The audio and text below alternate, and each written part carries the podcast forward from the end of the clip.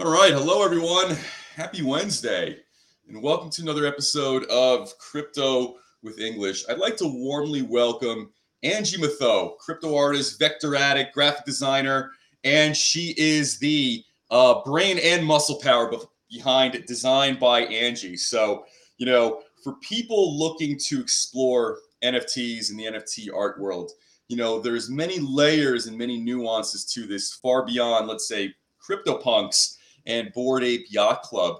And you know, there's many artists and many different type of uh, styles to be explored.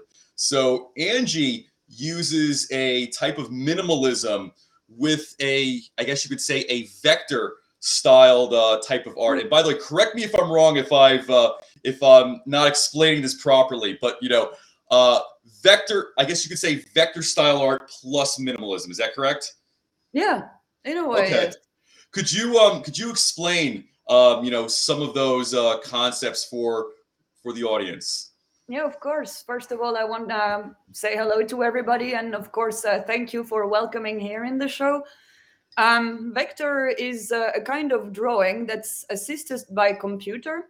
Um, the program I personally use is Adobe Illustrator, and I've been using it for over 20 years, which means I know it quite good inside and out.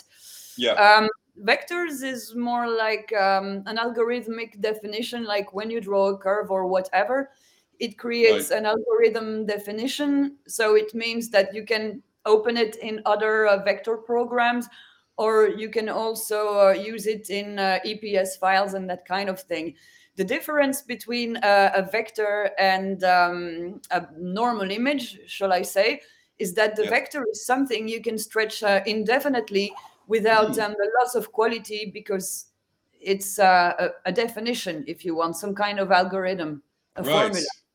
Yeah. Wow. And, and, by the way that's a that's a very very great you know definition.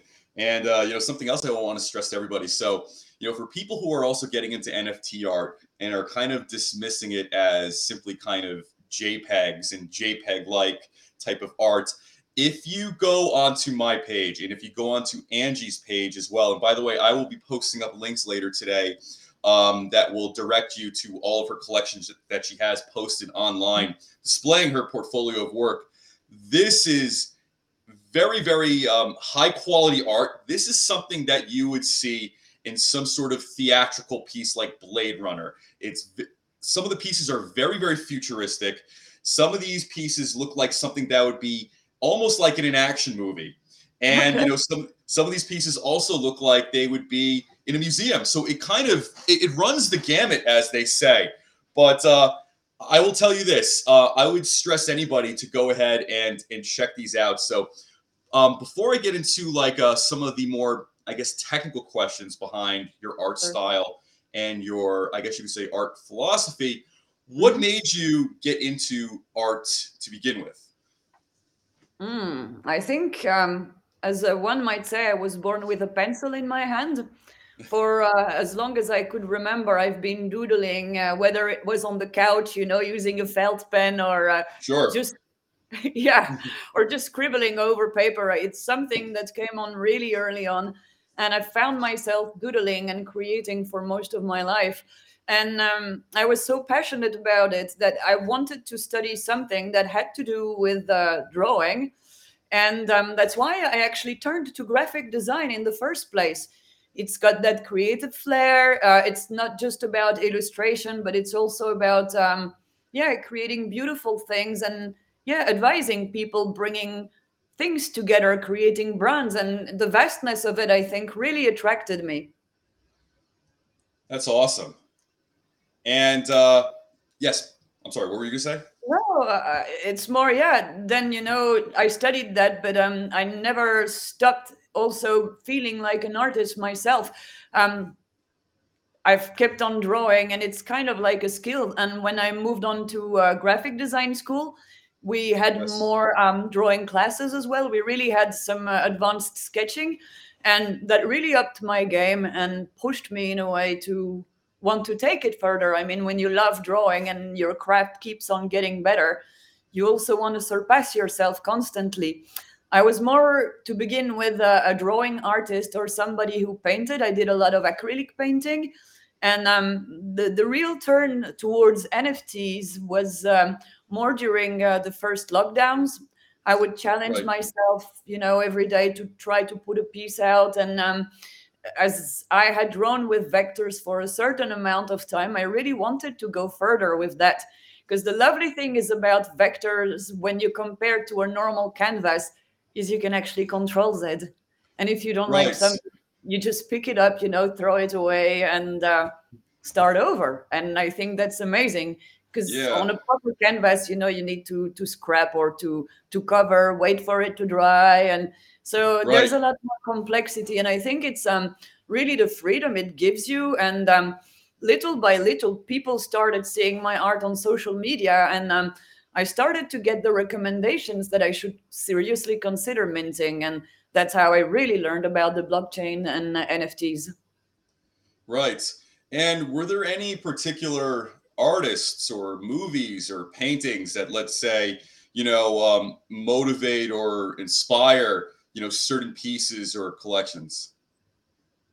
Yeah, I think you have overall influences, and um, one of those influence uh, is uh, Malika Favre. She's a French artist, and she also draws using vectors and um, it's really minimalistic but it's realistic at the same time and it's a really clever of positive and negative space and if you check her body of work she really gets to the point and creates something that's easily recognizable and um, what i really loved about her work is that it doesn't take a lot of means the, the way she is doing this is her color palette is really restrained. So I think there's an influence. I think she's also a graphic designer, if I'm not mistaken. But it's really this influence, you know. You start to learn principles when you're in design school, and it's all about contrasts, whether it be in the colors, in the shapes, things like that. And I think what I really appreciated about her work and also wanted to create in my own style was to find a kind of playfulness something that was uh, consistent with what I had studied, because I think using contrast is a very powerful way to create and right. to put a message through. And um, that really got me thinking. And I think she was possibly one of my biggest influence when it really comes to to, to what I do. Now, of course, there were plenty of uh, others, but it, it's more like sometimes you simply see a magnificent picture from a, a talented photographer, and you're like, oh, the, the way the light plays and yeah, the influences are multiple, but I have to say Malika Favre is my biggest one. I'll have to check that artist out. And to explain a vector a bit more clearly, so it's essentially like a shape that's yeah. on a that's on a plane, and you can yeah. either expand it or contract it as yes. you as you see fit. You know, essentially, mm-hmm. you know, making different shapes at will. You know, versus I guess as you said, a canvas where you know you mess up or if you write something or if you create something you don't like it's kind of what do you do you either try to repurpose it or you have to start over right yeah yeah it's more challenging in a way but uh, vectors are also challenging because uh, yeah i think it really takes skills to to I, i'm a person of precision but i mean really high precision and it really took me a while to to to get to the level i wanted to be at and even i have to say the last year where um, instead of just being a graphic designer, I've also become more of an illustrator, which is yeah. what I loved in the first place. So um, yeah, I, the way I work also evolved, and um, I'm really detail oriented, and the the level of precision vectors allows you to have is incredible. Yeah, absolutely. And you know, going you know going forward from that when you when you first started migrating or taking a lot of your talents and taking essentially your pieces, putting them on to some sort of blockchain in the form of an NFT. Uh, what I guess you could say what what token or what type of blockchain platform um, did you start using? Did you start using Ethereum? Did you try Solana? Um, what was that journey like? Um, the very first blockchain I ever heard about was uh, Ethereum because the, the very first platform where I uh, onboarded is SuperRare. So right. I got acquainted with that blockchain first, and you know, um, it was in February about a year ago, so just a little before the NFT rush started. But it, what made it amazing is just a community because everybody talks with each other and thanks to that i've been able to discover also other blockchains and um, i have to say i had a little fun with tezos as well and that was just Okay, awesome yeah. because there, there's a more experimental side to it whereas you know what yes, I you heard that. Yeah. On ethereum is mostly a collection where you're going to try and um, stick to something specific you know go a certain way with the, what you create. Whereas tezos is more like minting fun little experiments and um, most of the time um, tezos uh, artworks are uh, a little cheaper tezos tokens. And um, i think that well at least in the beginning i'm not sure now i should really check but that was really really fun because as the community grew and you learned to know more and more people it also allowed you to have a little piece of everyone Yeah.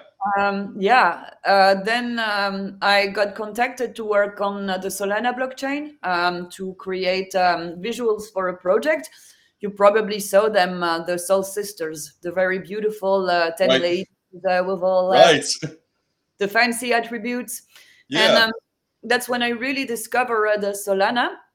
I've not been minting myself personally on there, but um, you also gain some experience and some knowledge from that that you were able to share with uh, everybody else, with the community. So that was quite interesting. And in spite of me not minting on Solana, I do have a Solana wallet and some NFTs on there, of course. right. And um, the latest blockchain I've really discovered slash used is um, the BNB network.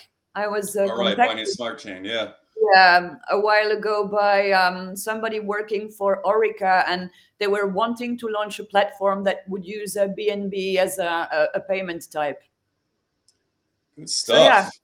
yeah. And, Yeah, uh, and I've been hearing a lot more uh, positive things about Binance Smart Chain, and in fact, it seems like uh, Binance Smart Chain is really widely used uh, across the, you know, really across the world. Whether it's you know this is in Europe or you know East Asia or or otherwise. So Mhm. um, you know, I'm very much interested in exploring you know Binance uh, Smart Chain and kind of a lot of the features and, and possibilities that it that it offers as well. So if you could talk a little bit more about the Sol Sisters uh, collection, you know, I looked at it and I, you know, I looked at the art. It does, it, you know, it really, it, it really reminds me of of a few things. This looks like this could be in an Avengers movie. This also looks like it could be in a gallery. So, you know, a few thoughts are going through my head. So if you can talk about that a little bit, that'd be great. yeah, sure. The Sol Sisters um, are. Uh, it was already a little while ago, if I remember well. That was around October, November last year, and um, I'm not the main artist, so I didn't create uh, the layout for um, the uh, generative art. But their approach was more. They have a whole narrative about the future, saving the planet, and Right. doing things for that. I think it's nice when you can really create a good narrative uh, around uh, an NFT collection. And I really Yeah. liked the fact, you know, they had already gathered some really specific ideas on things they envisioned. And um, from there, the idea was to create 10 um, very special ladies that were totally unique, but they were like kind of uh, the goddesses. So they had to be magnificent, you know, kind of be also multicultural at the same time, Sure. represent a future for man- mankind and uh, for women. And so, yeah, that was quite exciting. And I think uh, it, it was uh, up to that point back then the nicest project I had worked on. It, it was the narrative and the community are amazing. I think Right. community is everything in these kinds of projects. Absolutely, and um, I'll post up more information regarding you know Sol Sisters on on my platforms. Yeah. But if you could talk about the Sol Sisters, so you mentioned like goddesses. Uh, what goddesses or historical figures um, were some of those? I guess you could say pieces based off of. Like is it like I'm like, like like Greek or Roman mythology, or you know you could say Yeah, in a way, yeah. But I think it, it it it went further than that, and I think in the the way um they wanted to bring this about was for this to reach out to the whole of humanity. Because if you look at humanity, of course, every culture has their myths and legends, Right. but what you will find is that a lot of them you have common backgrounds and common themes. And if you look at uh, these sisters, you have one representing the moon, and she's really Right. pale, you know, kind of um, yeah, night-like in a way right, Uh, you have the sun also uh, and she's Yes. the total opposite you know very very bright with um, bright colors and the background also Right. tries like that i always try to create an illustration um, where the background also reflects what the foreground is trying to to bring forward. Um, there was also a phoenix uh, soul sister. Right. There's uh, also a rainbow one, and she had rainbow hair. It was all fancy and uh, right. yeah. Uh, what else did we have? We had quite a couple of them. Um, we one of my favorite ones was uh, the water goddess, and she really has this uh, beautiful uh, wavy hair, you know, with Right. lots of the attribute, little shells, that kind of stuff. And um, I made the background into a gigantic waterfall that um, fell into the picture. Uh, Wow. And I, yeah, th- there's an earth one as well, an earth goddess. I, I cannot remember every single one of them, but those are uh, the great lines. So the, the, the it's the nice thing about it that the themes really try to speak to humanity as a whole, you know, and not to push people in a niche. And I think that's the, the amazing thing about NFTs is that there's something more global about it. And um, a lot of the time, people really try to um, um, how could I say that? Um, yeah, to honor. I think that's the word to really Yeah. honor Yeah. other culture and, and people of color. And I think this is something really, really important. Uh, I've heard so many discussions, you know, when I joined spaces and things like that um, about, yeah, people still feeling left out. And I think Sure. that's so wrong. And I think if you can create a project that's inclusive and really bring as many people around it and just like people for who they are for and nothing else for their qualities then you're doing big things and you're really moving forward Yeah. Yeah, I agree. And I, I think ultimately there's more that we have in common than uh than really what is different. So looking at, you know, looking at that collection, you know, most societies are built, actually I would probably say all societies are built around storytelling, you know, at Yeah. various, you know, periods of time in history and in various ways. So, you know, looking at, let's say, the Sol Sisters collection based on these, you could say, goddesses and mythological figures. You know, whether this is, you could say, a goddess of the sun or the sea or the moon, these specific figures exist in almost every culture. You know, you know, throughout history. So if you were to, let's say, look at Europe before Christianity, you know, Mhm. there were deities for all of these. You know, whether it was the sea, whether it was the moon, whether it was the sun. You know, you go to Africa and East Asia, same thing. Like, so these are almost like uh, collective values and collective beliefs that I think we as humans have, and I think we we kind of forget that, you know, um, a- a- as time goes on, and I guess maybe as the world gets more complicated. yeah uh, but i think sometimes you know not thinking too far and simply appreciating beauty for what it is. And i think it's also what a lot of nft art is trying to bring you know At least i know that's the feelings i try to convey in my art. It- there's a therapeutic side to it Right. but um the, the the reason i do it is for myself you know it kind of brings me peace and um, it makes me feel good and i really want to share that feeling with other people and if if my art is able to move that and, and you know it's not looking for a, a great interpretation or anything. It tries usually to just be something you can easily come into and um, right. if I can share that feeling, if if I can create that sentiment within people, then I think I will have achieved something big. And I, I think good collections should have a narrative that kind of reaches out to your soul, you know, and to that um, human feeling you have within you. Right, right. And as far as being an artist, um, do you think often that, you know, when an artist makes a piece of art that really kind of reflects kind of what's going on inside, whether it's values, whether it's some sort of feeling, or, you know, something along those lines? I can't maybe talk for others for certain, but I do think that art in general really says a lot about the person who creates it. Yes, about their personality. Right. Um, I mean, I know of a few people, of course, and some I have met in real life. And uh, yeah, I think art, I don't say, I wouldn't say it defines someone, but it says a lot about them. Yes, that's Yeah. certain. Right. And since your art focuses a lot on vectors, the use of vectors, and minimalism, so when you're creating a piece, are you often thinking about the future?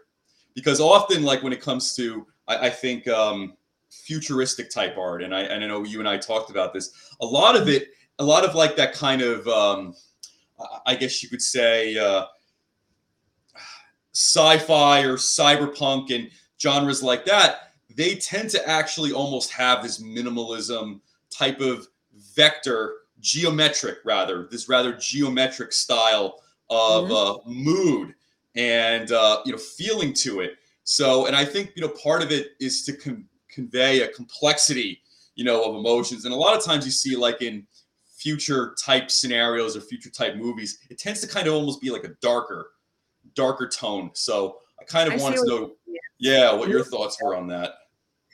Well, um, when I create, I'm in very much into the present moment.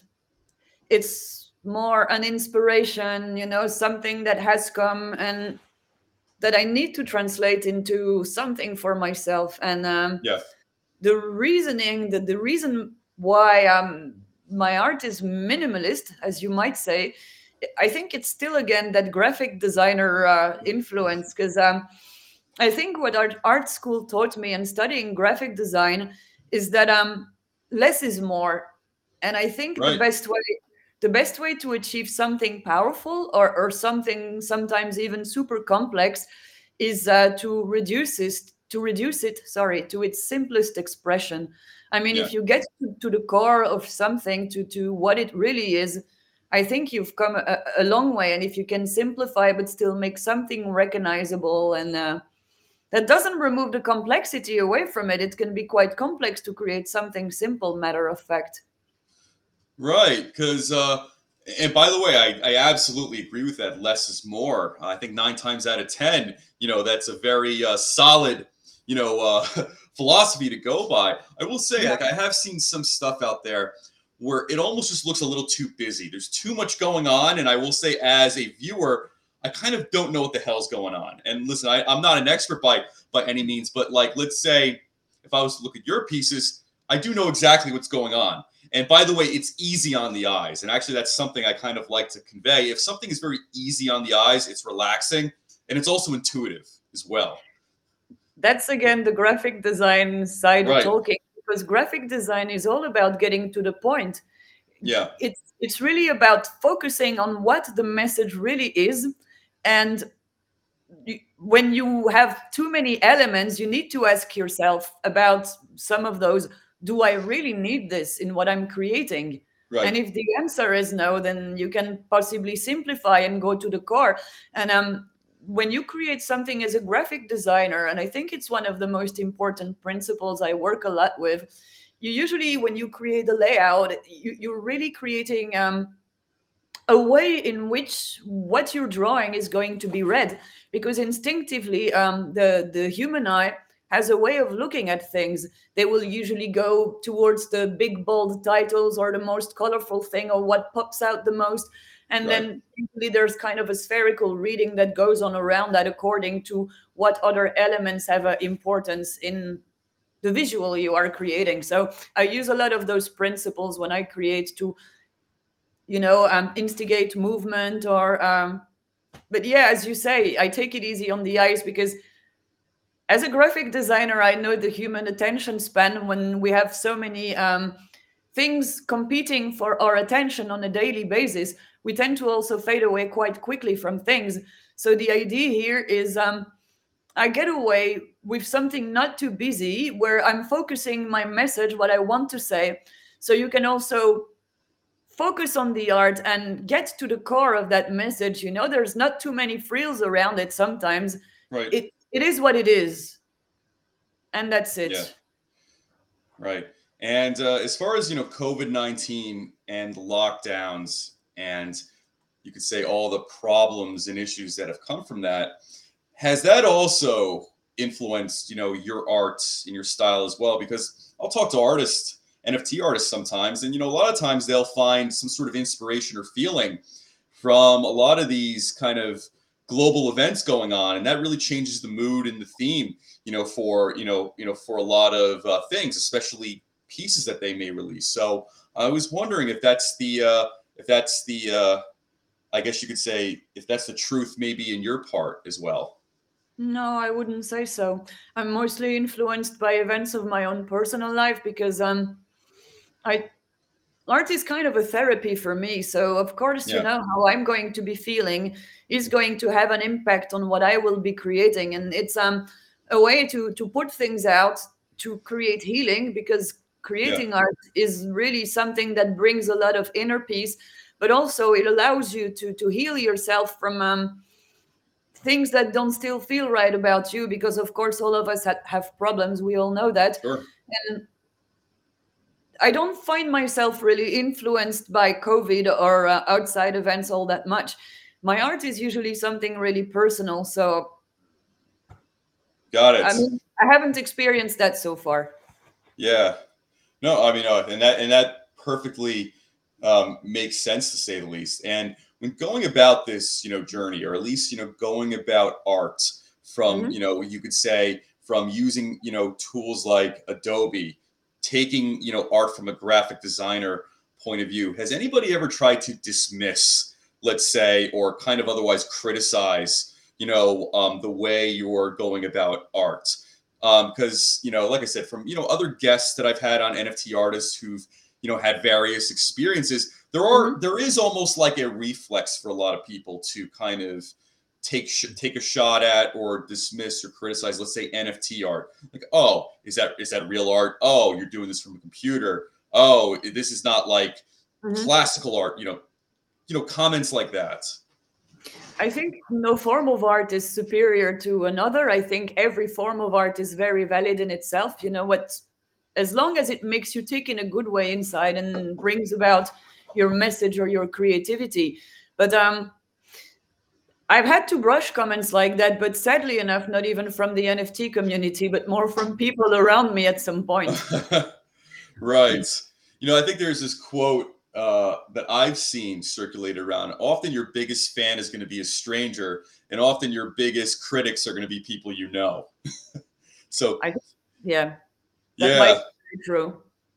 So for uh, 2022, what do you have planned as far as you know your NFT art and expanding your collection, and you know any events that you may be doing?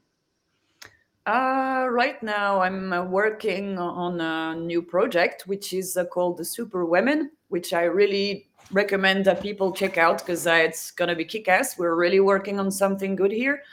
Um, the narrative here is more about um, female are superheroes, you know, um, in Right. spite of them a lot of the time, you know. It, it- it's not though centering necessarily about uh, around everyday women. It's really more the superhero side that we're working on here we're really trying to create our own thing and to make it colorful, something fun. Um, I draw a lot of women. I draw mostly women. So for me, it's always a great pleasure to celebrate them in all kinds of shapes and forms. Right. Uh, so I'm really trying to do something cool, you know, make it inclusive, um, be a little fancy, because else it wouldn't be me. Right. Right. Um, and as far now- yes, please. no, please. No, no. After you. I do not know yet though about the minting date. So hopefully, I think it should be within a month or two. Yeah. As an artist, do you feel that women don't have enough of those type of superhero type characters, whether it's in, you know, movies, whether it's in comic books, whether it's in just, you know, net or even on Netflix, you know, just pop culture generally speaking. Mm, I think the biggest comment I want to make is not even about pop culture, but about real life. Hmm. Um, I think that there are still many bad stereotypes concerning women, which I find very sad because, uh, to tell you the truth, I find myself, uh, uh, you know, as hardworking as any man, and I'm a force to be reckoned with. So uh, I'm not sure that I agree with them. I, I find them very, very, very sad and um, quite um, ignorant, to tell you the truth Right.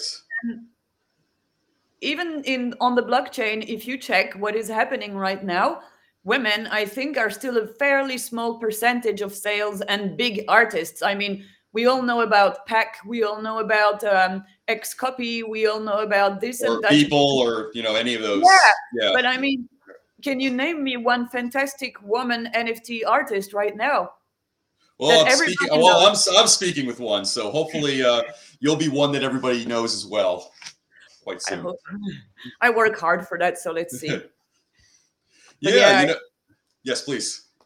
No, I think I'm done. But yeah, I think it's the stereotypes with the real world that need to change, in my opinion.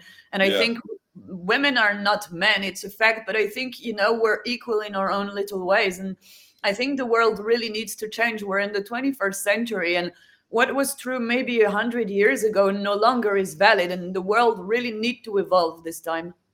Yeah. So as an artist, like you still, I guess, receive friction or some sort of pushback from other male artists in the community, uh, so to say? Do, like, would I guess my question would be: Do you feel that you're otherwise kind of either dismissed or have to go through more obstacles because you are a female artist competing in a space where it is still largely mostly men?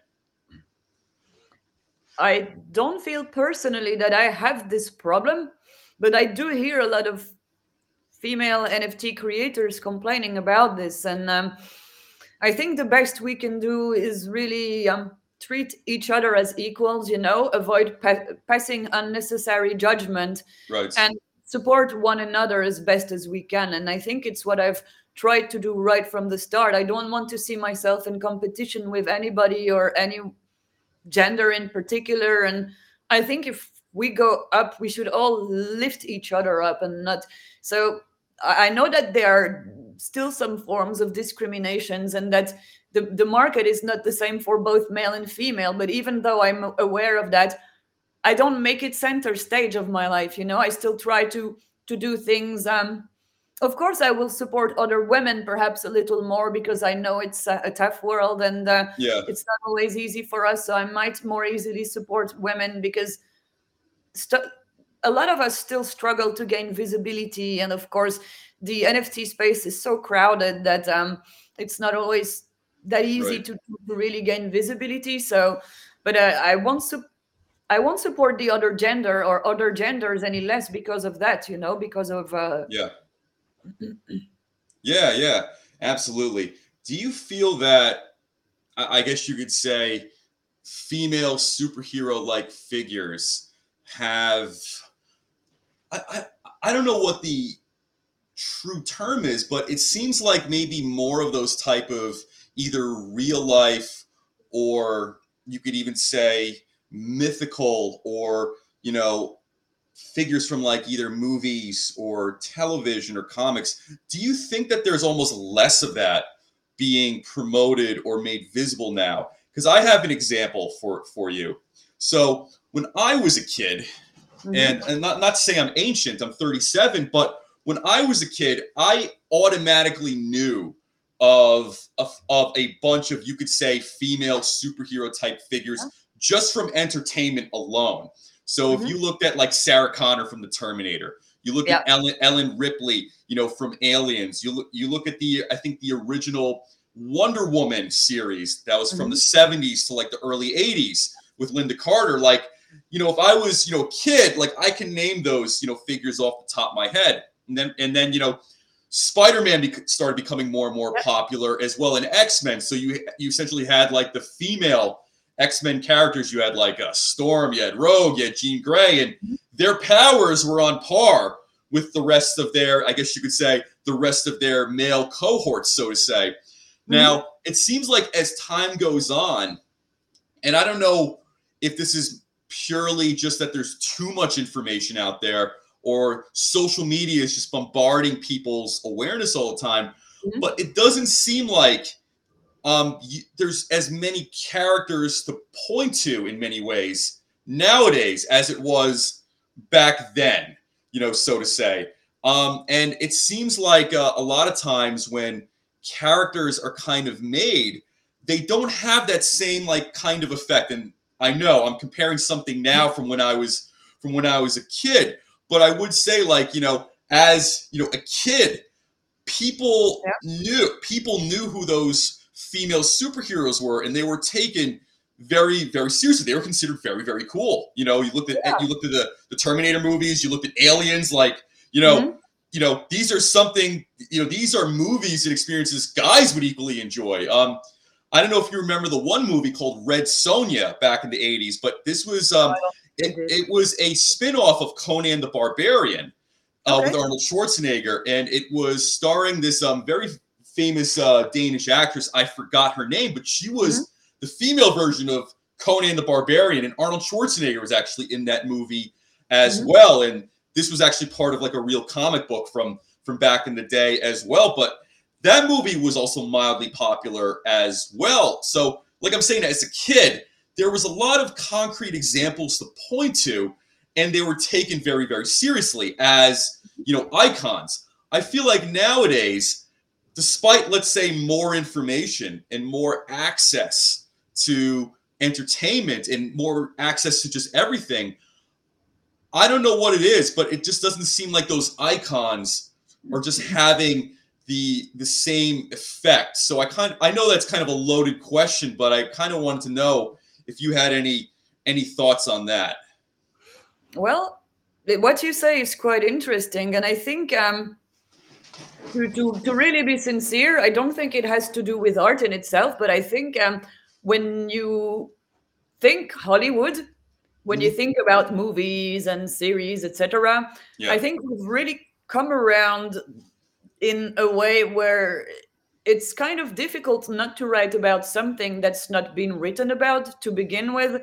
Right. So in a way, you're just changing the concept a little, you know, tweaking it and then branding it something new. You see a lot of that happening, yeah. but um, I think it's also um, I would say greed because they see that a mm. franchise is going to do well, so they're going to try, you know, and pop right. in your face as many uh, movies as they can. You know, Pirates of the Caribbean, one, two, three, sure. four. I don't know where it stops anymore. And um, I think there comes a point where um, when you do so too much of that, what you create in in effect is a caricature of a caricature. So right, if you do it for a while, you're caricaturing yourself so bad that in a way you lose the essence of something. Right. No, you know what? And I think you raise an excellent point. I think that is that is in many ways exactly what it is. So, you know, for instance, when I looked at one of your figures and it was essentially of like a female Rambo, you know, that automatically makes sense. And also I love all the Rambo mm-hmm. movies as well. And, you know, the thing is, like I said, as a kid, there were, you know, the female equivalents of that. Like um I remember growing up there was this TV series called Xena Warrior Princess. Yeah, with remember this actress that. Lucy Lawless. That was as popular, if not more popular, than Hercules, which starred yeah. Kevin Sorbo at the time. And by the way, like men and women alike watched, you know, Xena Warrior Princess. They made video games out of this. They made like side movies out of this. They made, mm-hmm. you know, so many things. And, you know, kind of to your point, you know, maybe it's because the way entertainment is is kind of built those icons just don't seem to have that same effect where me you know thinking as a kid like i can think of many many examples from yeah. then of let's say these female superhero type characters these female superhero characters and then like nowadays it, it's um i don't know what it is but it seems like more and more of the the same kind of recycled formulaic you know kind of you know kind of things. And I, I think a lot of times in many ways entertainment is a reflection you know entertainment and art is to an extent a reflection of maybe you know or a critique right? yeah of uh you know of of where we are. And you know even in historical senses um as well you know, you have characters, you have real life figures like Joan of Arc, you know, mm-hmm. during the Hundred Years' War between England and France, you know, and essentially, you know, the English were defeated, you know, at the at the end of that war. So the fact of the matter is, you know, she was a woman.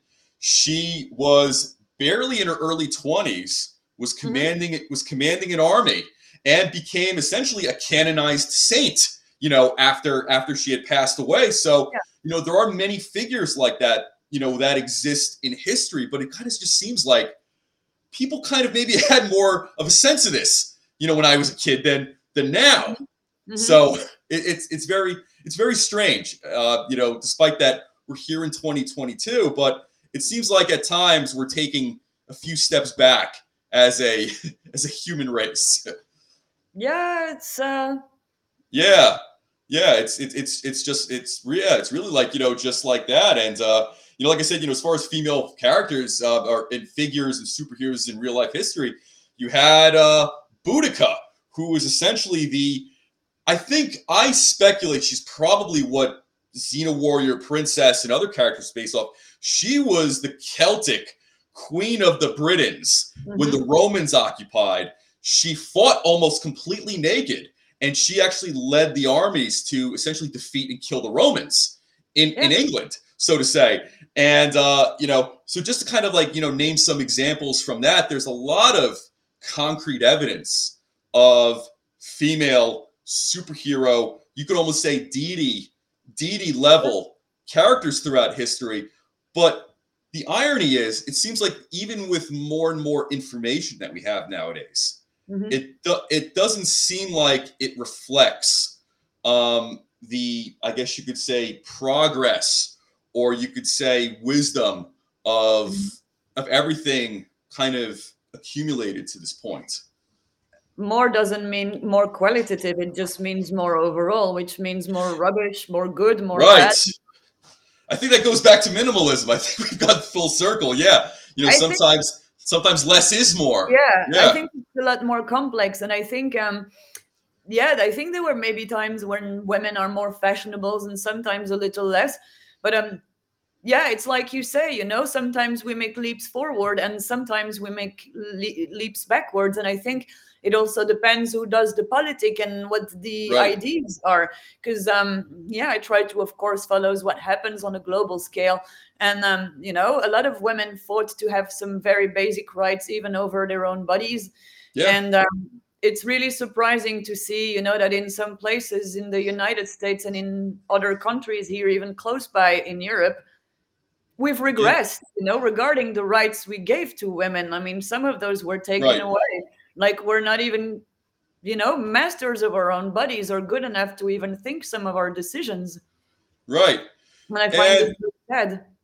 Right. And, and by the way I, I i agree. And i guess that kind of goes to the point where it seems like we're taking one step forward and two steps back. And it, it kind of shows in obviously it shows probably in entertainment it shows in politics and probably even shows in art with certain artists as well you know uh, you know, and kind of like, you know, what you said, you know, regarding, you know, mm-hmm. women and human rights and, you know, kind of the, the fight for rights, it is astonishing that some of these uh, problems still exist.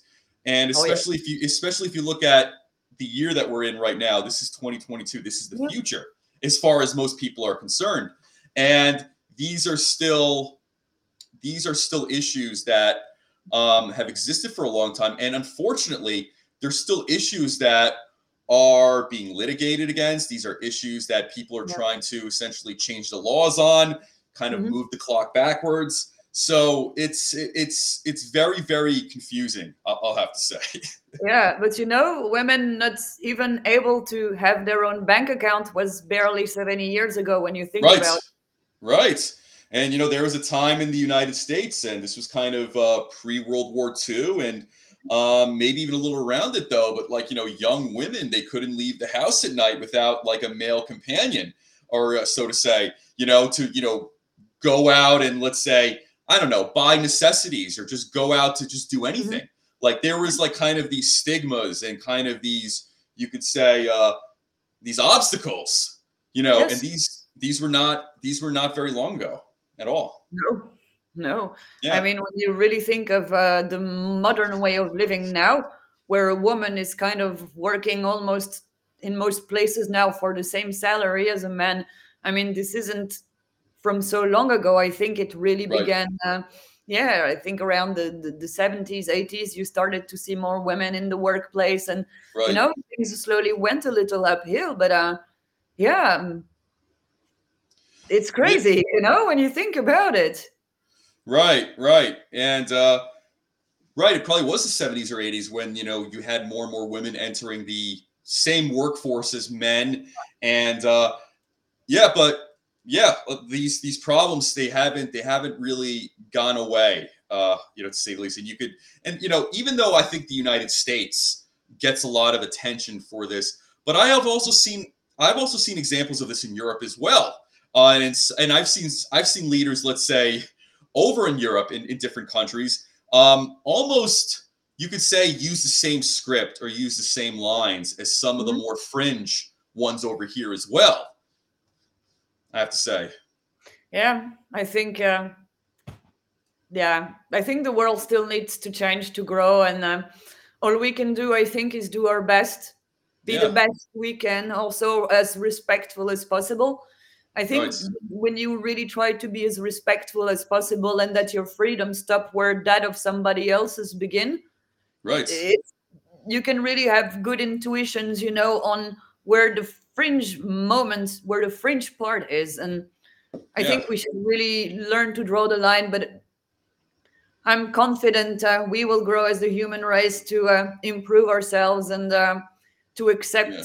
people the way they are because they are not yeah. of course just women they are people who are trans and other things like that and i think no matter what gender or what people's orientations are we have to learn to respect that and it's none of our business you know to be able to judge sure. somebody and to to make comments on on this or that and i'm still hearing such cringe things you know on a daily basis um, right. a lot of the time while i work i um, do watch a lot of youtube mostly for uh, the comments you know for the right. audio um, yeah because I'm not really looking. But uh, yeah, I still um, listen to things, and uh, yeah, the the cringe uh, stuff still happens on a fairly regular basis. And in a way, you're like, uh, WTF? We're in, you know, in 2022, yeah. like you said before. And how is this still a thing? How can this still be possible?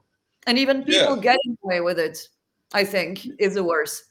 Yeah, and you know, like I said, uh, you know, that, you know, I almost feel like kids during my generation almost had a broader awareness of let's say equality. And you could say the the um the idea and the concept and the existence of let's say on par female superheroes whether real or or fictional you know? And i feel like now it's like you know it's kind of uh, i don't know if it's going down. I don't know if it's just peaks and valleys but there is a sense of things going a little bit backwards instead of mm-hmm. you know instead of you know forwards. So you know i look at i looked at you know your art and some of your collections. You know of course i like focusing on you know what we discussed today. So you know the, the superheroes and the Sol Sisters. So i have a question for you. Do you think that this type of art that you've made between these mm-hmm. two Sol Sisters and the superheroes is this your desire? Do you feel like deep down inside is this your desire to put a superhero like that out there because there isn't there isn't so there aren't so many. Is this your desire to let's say create a superhero story for women in 2022 and beyond? I think it might come as a shock, but it's my honest point of view. Um, I like the superhero ideas, and I think women, in a way, are superheroes, but yeah. I don't want to necessarily push a certain narrative out. I think right. when you really like something and it calls to you, to your soul, in a way, you make the narrative your own. So, yeah. what I'm focusing on is to make beautiful art that celebrates femininity, life, right. love, beauty. It's really what my idea is about. And if in the process I can spin something, you know, or create a narrative for people where they can find themselves and they can find inspiration in that, then I think as an artist, I've achieved something. Yeah. And by the way, to add to that, you know, I looked at this, I find it very, very sincere. And what I mean is that you look at the, I guess you could say, the figures you've created, they're mm-hmm. very feminine very beautiful. But you, you could also tell, yes, but you could also tell they have special abilities. There is something special, some sort of hidden power or obvious, you know, power behind it. So I look at this, I look at this as from the point of view, this is pretty cool. This is a sincere, I guess you could say, character or concept here. I don't feel like I'm being preached to. And I feel like this this is something that I could see um, being celebrated in, in in in culture, you know, so to say. Whether it's like the Joan of Arc, whether it's like Boudica, whether it's like a Wonder Woman, it comes off very very sincere and I would say balanced, you know, so to say. It's not too much one way or the other. You kind of have two very, very good ingredients, you know, there, you know, because mm-hmm. you know, I, I think uh, I think this in many ways reminds people of those type of historical or otherwise figurative, you know, type characters. Have you seen my uh, soup, um, the Women of Power collection I've started uh, creating on OpenSea? Because I've actually got a Boudica on there. I've got a Cleopatra. Uh, I saw I saw the Cleopatra one. Yes, I didn't see the Boudica one. I may have I may have overlooked that one, but I'll yeah. check that out. I right. even um, made one of the Queen of Sheba. I really tried to pick out a few um, very um, strong women in right. what they did in history even sometimes some of the most cruel ones because of course there there have been really really right. cruel women and i'm thinking for example about catherine de, de medici that i also created in uh, yeah. that collection but yeah see she's a historical figure and um, right. that that specific collection is really inspired by history and uh, to some extent um, uh, tradition like uh, stories you know but mostly they're based off real people and right. um, yeah, we also need to celebrate the bad women. There were bad women in history. oh, history. Yeah. Terrible oh, yeah.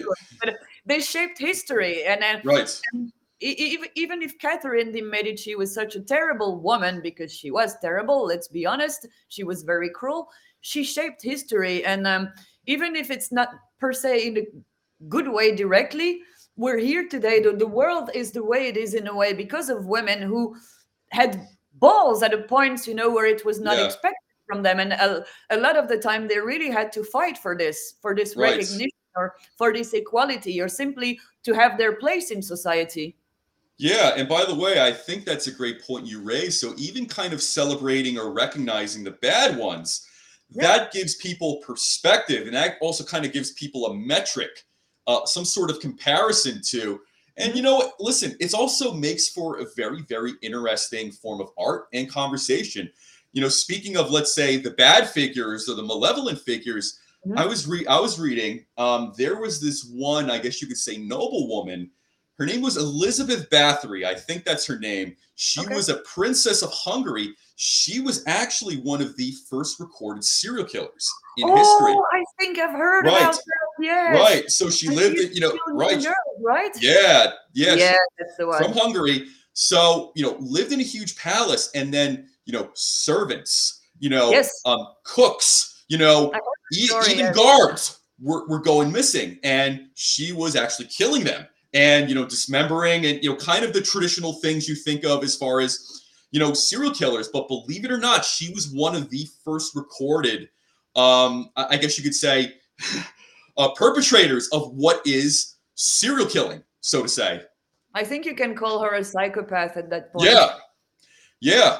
And um, there was there's an equivalent example in ancient uh, Chinese history as well. So I don't know the name off the top of my head, but it was essentially a noble woman, a princess, who was also doing the same thing as well. So um, you know, literally using you know servants and staff and guards, and you know, killing, dismembering, all of those, you know, all of those things as yeah. as well. So it's it's very very uh, it's very very interesting to say the least. It's very uh, it, it provides for a good and interesting dialogue, but it also you know makes people a little bit smarter. You know these you know these are a lot of things that have happened in history, and these are things to either draw inspiration from, you know, positively or negatively, and you could put that in art or elsewhere.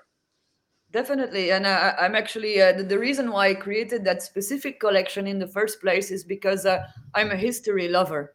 Uh, I just love historical books. You yeah. know, um, um, I studied graphic design, but at some point I really had a, a strong hesitation between stopping graphic design and actually yeah combining art and history to study yeah. that and i noticed that's what you did with uh, with with your collection so i look at it and i'm like wow this is this is very you know very cool to say the least Thank you. Yeah. So I think if you can combine many of the things you like uh, the most, then you're creating something unique. And of course, uh, putting in all that emotion and um, all that passion you have, I think you can really come up with amazing things.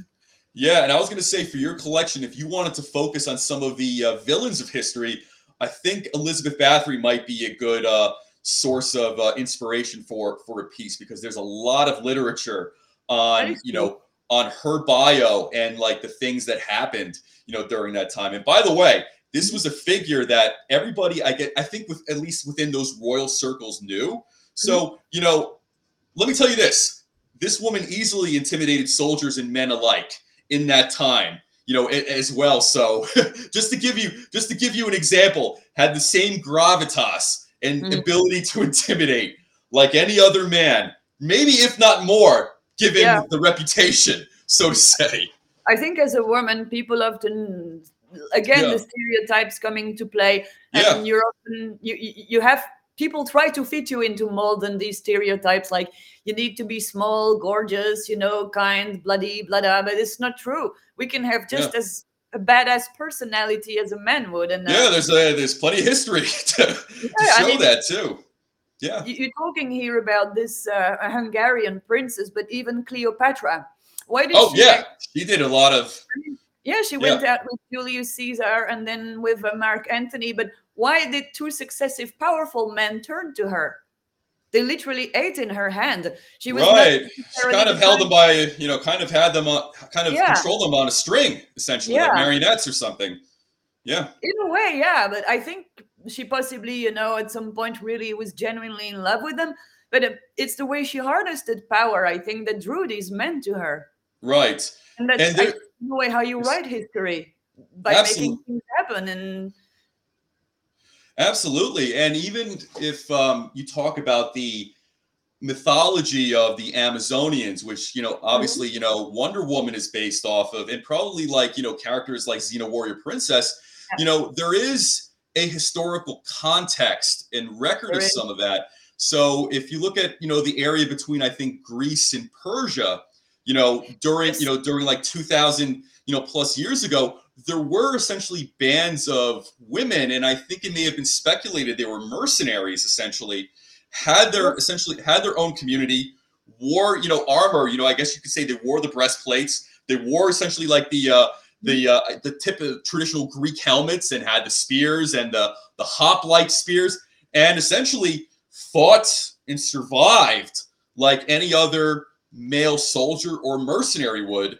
you know back you know back in those days as well. So a lot of these ideas don't come from nowhere you know so to say. In yeah. french which is my mother tongue we have a, a saying that goes uh, along the lines of you do not have uh, smoke without fire exactly yeah yeah we, we say that here too and uh, you know there's so many great examples to draw on um, and knowing that you're also a huge uh, you know uh, student and fan of history, I'm very, very excited to see, you know, what you'll be producing uh, this year. And by the way, if I can be of any service to offer any ideas as far as some of your historical, you know, based uh, collections, I'd be more than happy to. Uh, other than, you know, I guess you could say, you know, live streaming and podcasting, I have an incredible collection and library of his books. I I ingest, I go through books like crazy. So I'm sure I can think of a few, few ideas.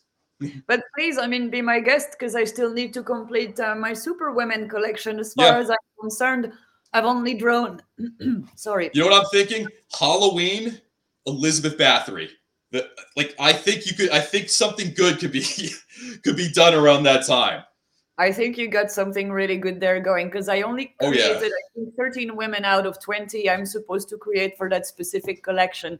So, um, but the thing is, I really want to also include um, people from far away in history, like antiquity, right. as much yeah. as uh, people from modern time, but also the Middle Ages, uh, the Renaissance. Yeah. I'm trying to be as broad as possible. So, which is any, awesome. Yeah, any good idea I think you have on that, please shoot it.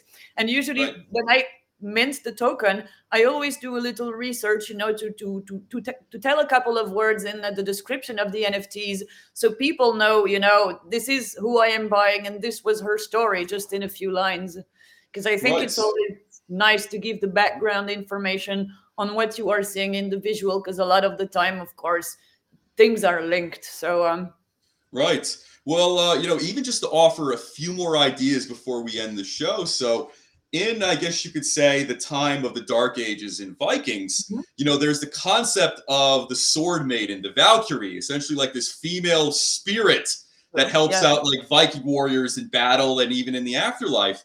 Well, Mhm. there's evidence that that strongly shows, and it and it I would say it almost certainly happened, but women also participated in warfare the same as their male Viking counterparts. So, for practical purpose, there were female Vikings with the Mhm. helmets, with the shields, with the axes.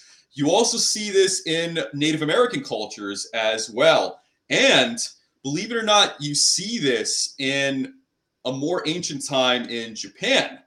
Yeah, I So think it's lo- not just Japan, you know. I think Right. it's all over the place because um, Yeah, I think in a very distant past, we used to be in a matriarchal society, which is quite different, of course, from what we're experiencing now. But um, if you um, if when scientists and um, uh, archaeologists start really looking into even things from the prehistory, what we're finding out tends to actually say that women were a very, very active part of the community, and they were not just Yeah. staying home raising the children. So, I mean, those are really preconceived ideas somebody created at some given point. Right. Yeah. And, you know, just to kind of give you an example. So, in martial arts and, and in, I guess you could say, East Asian, you know, um, you could say military history, there's a weapon. It's called uh, naginata. So, it's essentially a spear. And instead of just having a regular point, it's a sword head on top of it. So, Okay. in Japan, women use that weapon, and that weapon became synonymous with women warriors. So, whereas men, or you could say male samurai, they typically just used either the sword Yeah. or they used a spear or a bow. The women used essentially the naginata, which was essentially the sword head that was on top of a very, very long spear. And in fact, even till this day, there is a martial arts discipline in school that is pre- predominantly female that is actually the study of that as well. So, you know, Okay. uh, I think history is rich with many of these examples, to say the least. Oh, yeah. Like I said, I could probably talk about this stuff forever, but I'd be more than happy to offer any ideas, you know, down the line. and it's greatly appreciated because um yeah i mean sometimes you're biased because yeah you you you you're working on different projects and uh Right. yeah and i think it's nice sometimes to also have a little influence from the outside because um in a way it kind of gets you out of your comfort zone so i'd be curious to uh to hear Oh, what you Even Yeah. more so, like if you're if you're even thinking of U.S. audiences, if you think of the concept of the cowboy, you think of like old uh, Clint Eastwood and John Wayne movies.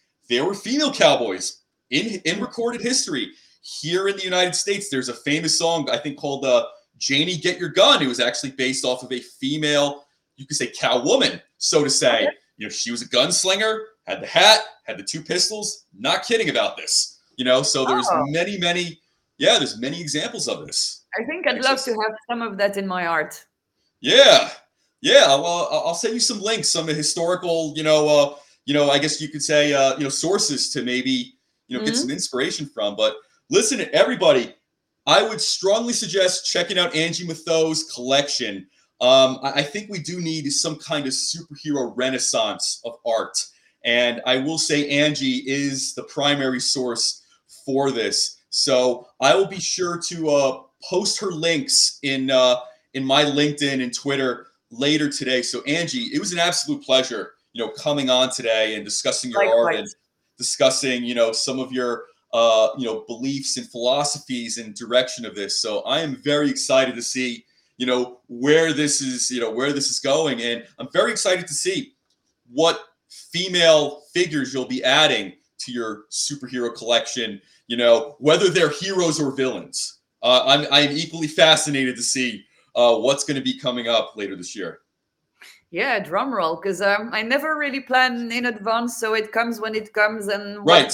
drops gets dropped. So um, yeah, but Sounds um, good. I'm- yeah, I'm not planning too much. Usually, it's kind of spontaneous. You know, it's more like, oh, I feel like uh, I'm inspired by this personality, and okay, you know, I just want to create a tribute to her in a kind of way. Right.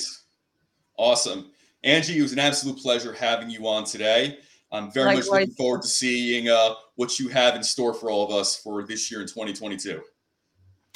Thank you so much. It was a real pleasure uh, being here and uh, sharing some time with you. It really felt more like a discussion than an interview.